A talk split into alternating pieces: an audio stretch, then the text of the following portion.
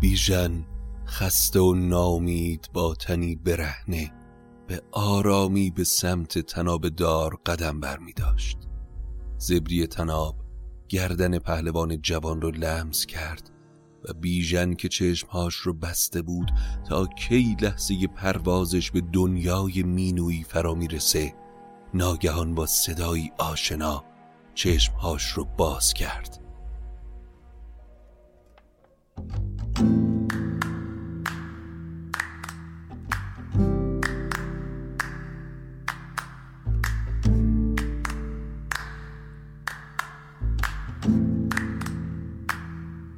Yeah.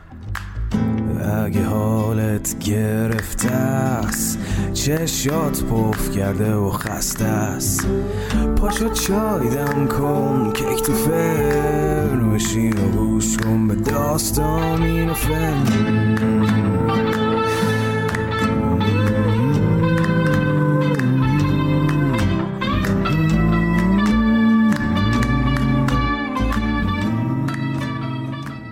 سلام. من ایمان نجیمی هستم و این قسمت سی و یکم شاهنامه به نصر از پادکست داستامینوفنه. داستامینوفن پادکستیه که من داخل اون برای شما قصه می‌خونم. حامی داستامینوفن برند محبوب میهنه که برای پروژه شاهنامه به نصر همسفر این پادکست شده. اگر تمایل به کمک به داستامینوفن دارید از دو طریق امکان پذیره.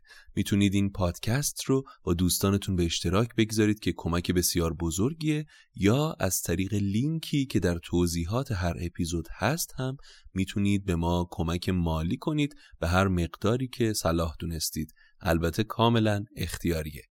امیدوارم که از شنیدن قسمت سی و شاهنامه به نصر یا قسمت دوم بیژن و منیژه لذت ببرید.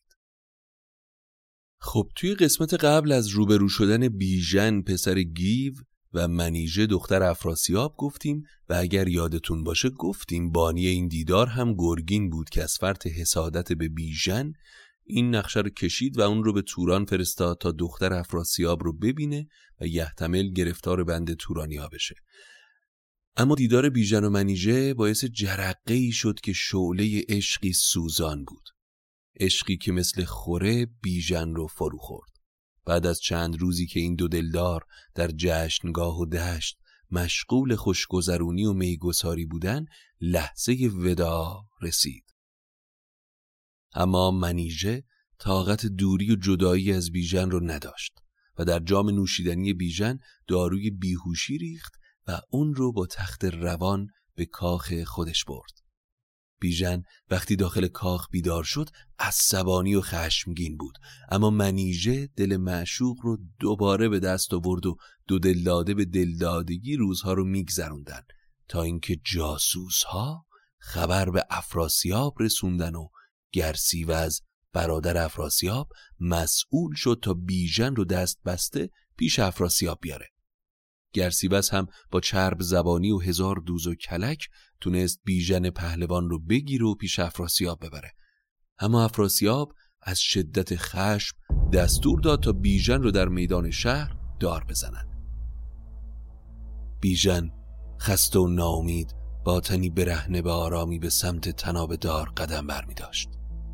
زبری تناب گردن پهلوان جوان رو لمس کرد و بیژن که چشمهاش رو بسته بود تا کی لحظه پروازش به دنیای مینوی فرا می‌رسه ناگهان با صدایی آشنا چشمهاش باز شد پیران مشاور افراسیاب که دوستدار سیاوش و کیخسرو بود وقتی دید جوانی رعنا رو از تناب دار آویزون می‌کنن جلو اومده بود و جویا شده بود این دار مکافات برای کیه؟ جرم این جوان چیه؟ بیژنه پسر گیو بزد اسب آمد بر بیژنا. جگر خسته دیدش برهن تنا. دو دست از پس پشت بسته چو سنگ. دهن خشک و رفته ز رخسار رنگ. بپرسید و گفتش که چون آمدی؟ از ایران همانا به خون آمدی؟ بیژن هر اون چه برش گذشته بود رو به پیران گفت. ببخشود پیران ویسه بروی ز مژگان سرشکش فرو شد بروی گرسی بس فعلا دست نگهدار. این جوانو نکش. بذار من پیش شاه برم و باهاش صحبت کنم. پیران شتاب زده پیش افراسیاب رفت. به کاخ در آمد پرستار فش. بر شاه با دست کرده به کش. بیامد دمان تا به نزدیک تخت. بر افراسیاب آفرین کرد سخت. افراسیاب فهمید که پیران خواسته ای داره. پیران هرچی می‌خوای بگو. می‌دونی که من چیزی رو ازت دریغ نمی کنم اگر ضرب خواهی و گر گوهرا و گر پادشاهی هر کشورا ندارم دریغ از تو من گنج خیش چرا برگزینی همی رنج خیش ای شاه من چیزی رو برای خودم نمی‌خوام. تنها از تو می‌خوام که پند من رو بپذیری و از کشتن بیژن صرف نظر کنی. فراموش نکردی که ایرانی ها به کینخواهی سیاوش چه با توران کردن؟ تو به پند من درباره سیاوش گوش نکردی و اون فاجعه به پا شد. مکش گفتمت پور کاووس را که دشمن کنی رستم و توس را. که از ایران به پیلان بکوبندمان زهم بکسلانند پیوندمان. سیاوش که بود از نژاد کیان ز بهر تو بسته کمر برمیان بکشتی به خیر سیاوش را به زهرندر آمیختی نوش را. بدیدی بدی های ایرانیان که کردند با شهر تورانیان ز ترکان دو بهره به پای سطور سپردند و شد بخت را آب شور. هنوز آن سر تیغ دستان سام همانا نیاسودن در میام که رستم همی سر فشاند از او به خورشید بر خون چکاند از او. اگر خون بیژن بریزی بر این ز توران برایت همان گرد کین. خردمند شاهی و ما کهترا تو چشم خرد باز کن بنگرا. افراسیاب می‌خوای دوباره خاک توران و زیر سم اسبهاشون بکوبن؟ با این حرفها شوری خشم افراسیاب فروکش کرد و گله کنان گفت که بیژان نبینی که با من چه کرد؟ به ایران و توران شدم روی زرد. نبینی که از این بدهنر دخترم چه رسوایی آمد به پیران سرم؟ همان نام پوشیده رویان من ز پرده بگسترد بر انجمن که از این ننگ تا جاودان بر سرم بخندد همی کشور و لشکرم. در ایران و توران انگوش نما شدم. حالا اگر بیژن رو ببخشم با این بدنامی چه کنم؟ شنو یابد از من رهایی به جان کشایند بر من زهر سو زبان. به رسوایی اندر بمانم به درد به پالایم از دیدگان آب زرد. درسته باید این ننگ رو به نحوی شست اما با کشتن بیژن نه. کشتن عواقب بسیار بزرگتری داره. باید اونو زندانی کنیم افراسیاب. اینطوری نوم و نشونی از کاری که کرده در تاریخ نمیمونه. اما با بدار آویختنش چرا؟ از او پند گیرند ایرانیان نبندند از این پس بدی را میان. افراسیاب نظر پیران رو پذیرفت و دستور داد تا همین کار رو بکنن. افراسیاب به گرسیوز دستور داد تا سراپای بیژن رو با قل و زنجیر ببندن و اون رو داخل چاه بندازن و سنگ اکوان دیو رو هم با پیلان بسیار از بیشه چین بیارن و بر سر چاه بذارن. خب اکوان دیو رو که یادتون هست دیوی که به شکل یک گور زیبا در اومده بود و طی جنگی که با رستم داشت رستم اونو از پا در آورد. اگر گوش نکردید این قسمت رو حتما اپیزود 29 که عنوانش هم اکوان دیو هست رو گوش کنید اپیزود جذابیه. اما اشاره به اکوان دیو در سایر قصه ها و روایات غیر شاهنامه هم بوده که طی یک اپیزود تکمیلی به تمام این عناوین خواهیم پرداخت. اما برگردیم سر قصه. گرسیوز به دستور افراسیاب بیژن رو دست و پا بسته درون چاه انداخت و از اونجا هم یک راست به کاخ منیژه تاخت. برو با سواران و تاراج کن نگون بخت را بی سر و تاج کن. بگو ای به نفرین شورید بخت که بر تو نزیاد همی تاج و تخت. گرسیوز دار و ندار دختر رو به تاراج داد و اون رو با سر و پای برهنه دوان دوان تا چاه ارجنگ که نام چاهیه که بیژن درش زندانی شده کشوند. منیژه با دلی سوخته و چشمی خونبار از اشک درون اون دشت سرگردان شد. آی منیشه از این به بعد توی و این دشت و صحرا و این چاه. برای بیژن بهارش توی غمگسارش توی. در این تنگ زندان زوارش توی. خرامید گرسی و از پیش اوی بکردند کام بدندیش اوی. منیژه درمونده و خسته خودش رو به چاه ارجنگ رسوند. دید سنگ بزرگی رو در به چاه گذاشتن. بعد از ساعتها تلاش بالاخره تونست روزنی رو از کنار سنگ باز کنه و برای بیژن چیزی برای خوردن بفرسته. منیژه تمام دشت رو زیر و رو می کرد تا بلکه تکنانی چیزی پیدا کنه تا بیژن رو داخل چاه زنده نگه داره.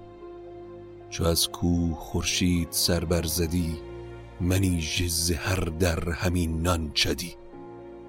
همی گرد کردی به روز دراز سوراخ چاه آوریدی فراز. به بیژن سپردی و بگریستی بر آن شور بختی همی زیستی. از سمت دیگه گرگین هفته ای رو چشم به راه بیژن موند و وقتی خبری ازش نشد همه جا به جستجو پرداخت و در نهایت خسته و نالان به بیشه ای رسید که بیژن در اون گم شده بود. تمام بیشه رو گشت اما اثری از بیژن پیدا نکرد که ناگهان اسب بیژن رو به چشم دید که نزدیک جویبار ایستاده. گرگین یقین کرد که گزندی به بیژن رسیده و اون رو یا به دار کردن یا در زندان افراسیاب گرفتار شده. پشیمون و شرم زده اسب بیژن رو برداشت و به سمت ایران برگشت. گیو وقتی خبردار شد که گرگین بدون بیژن برگشته خسته دل و پریشون پیش گرگین رفت. گرگین تا چشمش به گیو افتاد از از پیاده شد و خودش رو به خاک انداخت. اما همین که پدر اسب رو بدون پسرش دید مدهوش شد و سیل اشک از چشمهاش فرو ریخت و با یزدان گفت که ای کردگار سپر تو گستردی در دلم هوش و مهر. گر از من جدا ماند فرزند من روا دارم ار بکسلت بند من. روانم بدان جای نیکان بری ز درد دل من تو آگه تری. مرا خود زگیتی همو بود و بس چند ده گسار و چه فریاد رس. کنون وقت بد کردش از من جدا بماندم چنین در جهان مبتلا. اما گیو از گرگین باز پرسید که چه اتفاقی برای بیژن افتاد و چطور گمش کرده. زمانه به جایش کسی برگزید؟ وگر خود ز چشم تو شد ناپدید. ز بدها چه آمد مرو را بگوی؟ چه افکند بند سپهرش بروی تو این اسب بیمرد چون یافتی؟ ز بیژن کجا روی برتافتی گرگین اما گیو رو دلداری داد و داستانی رو که از قبل ساخته بود رو براش تعریف کرد. گیو وقتی من و بیژن از اینجا به جنگ گرازا رفتیم بیشه ای دیدیم که زیر رو شده بود زیر پای گرازا. با خاک یکسان شده بود. من و بیژن مثل شیر به اونا تاختیم. یک روز طول کشید تا همشونو بکشیم و دندوناشونو جدا کنیم. توی راه بازگشت به ایران بودیم. که یک گور زیبایی در نزدیکی ما پیدا شد. بیژن کمندشو تاب داد و با اسب به سمتش تاخت. کمندو به گردن گور انداخت اما گور انقدر قوی بود که بیژن به دنبال خودش کشید و برد. گرد و خاک عظیمی بلند شد. بعد از اون گور و سوار هر دو ناپدید شدن. گیف من کوه و دشت و زیر پا گذاشتم اما نشونی جز این اسب با افسار پارش پیدا نکردم. چو بشنید گیوین سخن هوشگار بدانست کورا تباه است کار. ز گرگین سخن سر به سر خیره دید همی چشمش از روی او تیره دید. گیو داستان گرگین رو باور نکرد و وقتی اون رو پریشان حال و رنگ پریده دید فهمید که دلش پر از گناه و داستانش دروغ. یک لحظه موشت هاشو گره کرد تا گرگین رو به خاک بندازه و کین پسرش رو ازش بگیره اما با خودش فکر کرد که با کشتن گرگین بیژنش بر نمیگرده. پس بهتر اون رو پیش شاه ببره تا به گناهش اعتراف کنه.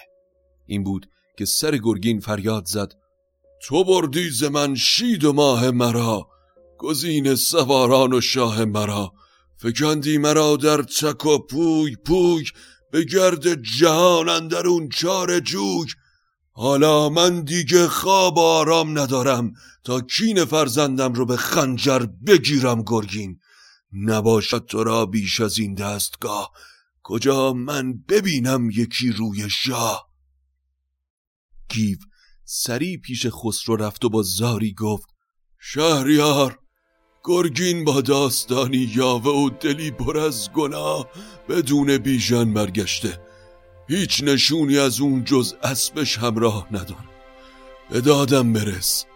کی خسرو دلداریش داد و گفت غم نخور و زاری نکن گیو امید تو از دست نده. از سمت دیگه گرگین به درگاه کیخسرو اومد و بعد از تعظیم دندانهای گراز رو روی تخت گذاشت. شاه از راه و ناپدید شدن بیژن پرسید. گرگین با دلی لرزان و سرسری داستانی یاوه و بی سر و ته به هم بافت.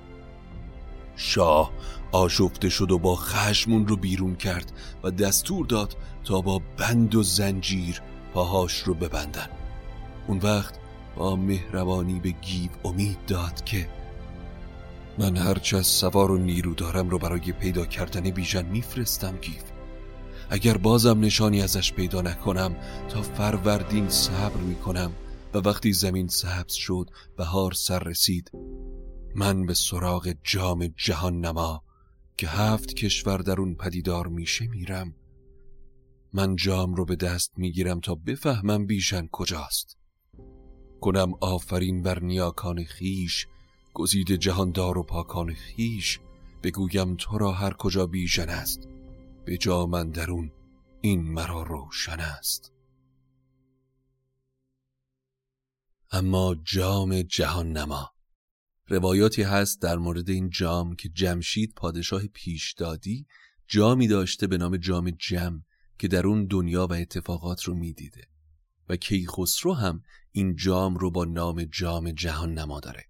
اما اینکه آیا جام همون جام جمعیه که بعد به کیخسرو می‌رسه و جام جهان نما نام می‌گیره یا اینکه این دو جام از هم مستقل هستن رو اجازه بدید در یک اپیزود جداگانه و تکمیلی بهش بپردازیم. چرا که به عناوینی برخورد کردیم مثل قصه اکوان دیو و جام جهان نما که توضیحشون خودش یک اپیزود جداگانه رو میطلبه. پس منتظرش باشید. چرا که قصه های جذابی داره. برگردیم سر قصه. گیو وقتی قول کیخسرو رو مبنی بر پیدا کردن بیژن شنید دلش آرام شد و امیدوار از بارگاه شاه بیرون رفت. اما روزها گذشت. هرچه سواران شهر ارمن و توران رو زیر پا گذاشتن و جستجو کردن نشانی از بیژن پیدا نشد. همه شهر ارمان و تورانیان سپردند و نامد ز بیژن نشان. چون روز فرخ فراز آمدش بدان جام روشن نیاز آمدش. نوروز رسید و گیو به امید یافتن بیژن پیش کیخسرو رفت. کیخسرو وقتی چهره غمگین و افسرده گیو رو دید دلش به درد اومد و سری جام جهان نما رو خواست. اول قبای رومی به تن کرد و پیش یزدان از تخت بلند شد و ایستاد. خروشید پیش جهان آفرین به خورشید بر چند برد آفرین. ز فریاد رس زور و فریاد خواست از آهرمن بدکنش داد خواست. خسرو جام جهان نما رو به دست گرفت و درش نگاه کرد. هفت کشور و سپر با مهر و ماه و کیوان درش پدیدار شد. زماهی به جامن درون تا بره نگارید پیکر همه یک سره. چو کیوان و بهرام و ناهید و شیر چو خورشید و تیر از بر ماه زیر. اما نشانی از بیژن پیدا نشد. خسرو هفت کشور رو زیر و رو کرد تا اینکه یک باره در توران بیژن درون جام نمایان شد. درون چاه بست او در قل و زنجیر که دختری از نژاد شاهی غمگین و گریان در بیرون چاه ازش پرستاری می‌کنه. سوی گیو کردانگهی روی شاه بخندید و رخشنده شد پیشگاه که زنده است بیژن دلت شاد دار سهر بد تن مهتر آزاد دار. گیو بیژن زنده است اما در قل و زنجیره. ز پیوند و خیشان شده ناامید. گرازنده بر سان یک شاخ بید. دو چشمش پر از خون و دل پر ز درد زبانش ز خیشان پر از یاد کرد. چو ابر بهاران به بارندگی همین مرگ جوید بدان زندگی. توی اون چاه از زندگیش ناامید شده و منتظر مرگه. حالا باید هرچه سریعتر چاری برای آزادیش پیدا کنیم. توی این کار کسی رو شایسته تر از رستم نمی‌شناسم. باید رستم رو از این اتفاق با خبر کنیم. کیخسرو با شتاب نامه‌ای برای رستم نوشت و داستان بیژن رو از آغاز تا پایان باز گفت.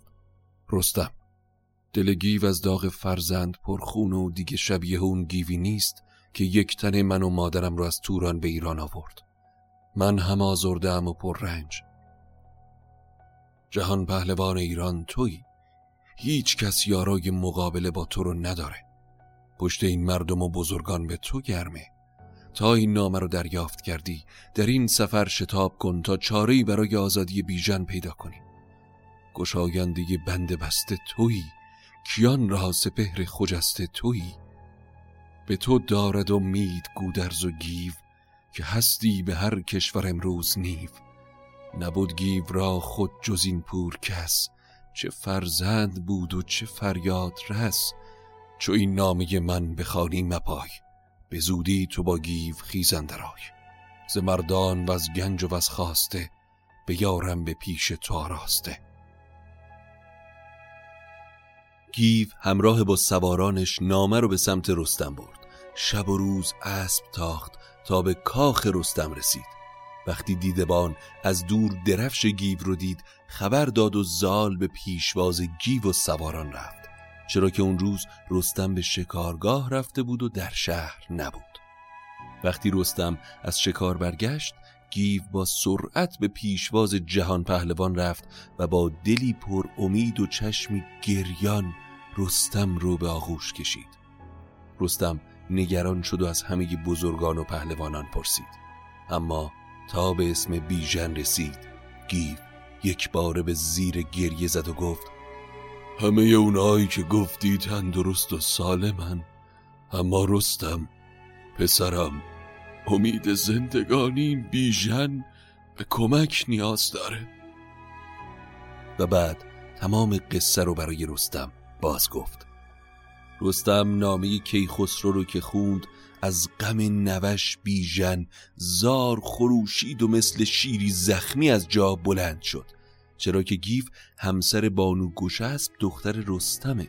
پس رستم که یک بار پسرش سهراب و یک بار سیاوش که مثل پسرش بود رو با نقشه و خیانت تورانی ها از دست داده این بار برای نجات نوش بیژن کمر به این راه بسته و جز با گرز سام زبانی برای حرف زدن با تورانی ها نمی‌شناسه. قام به دلت راه نده. زین از رخش بر نمیدارم تو مگه بیشن و پیدا کنم و به یاری یزدان تاج و تخت توران و با خاک یکسان می‌کنم. تا یک بار برای همیشه این قائله رو ختم کنم. میان دیش از این که رستم نگرداند از رخش زین مگر دست بیژن گرفته به دست همه بند و زندان او کرده پست. به نیروی یزدان و فرمان شاه ز توران بگردانم این تاج و گاه.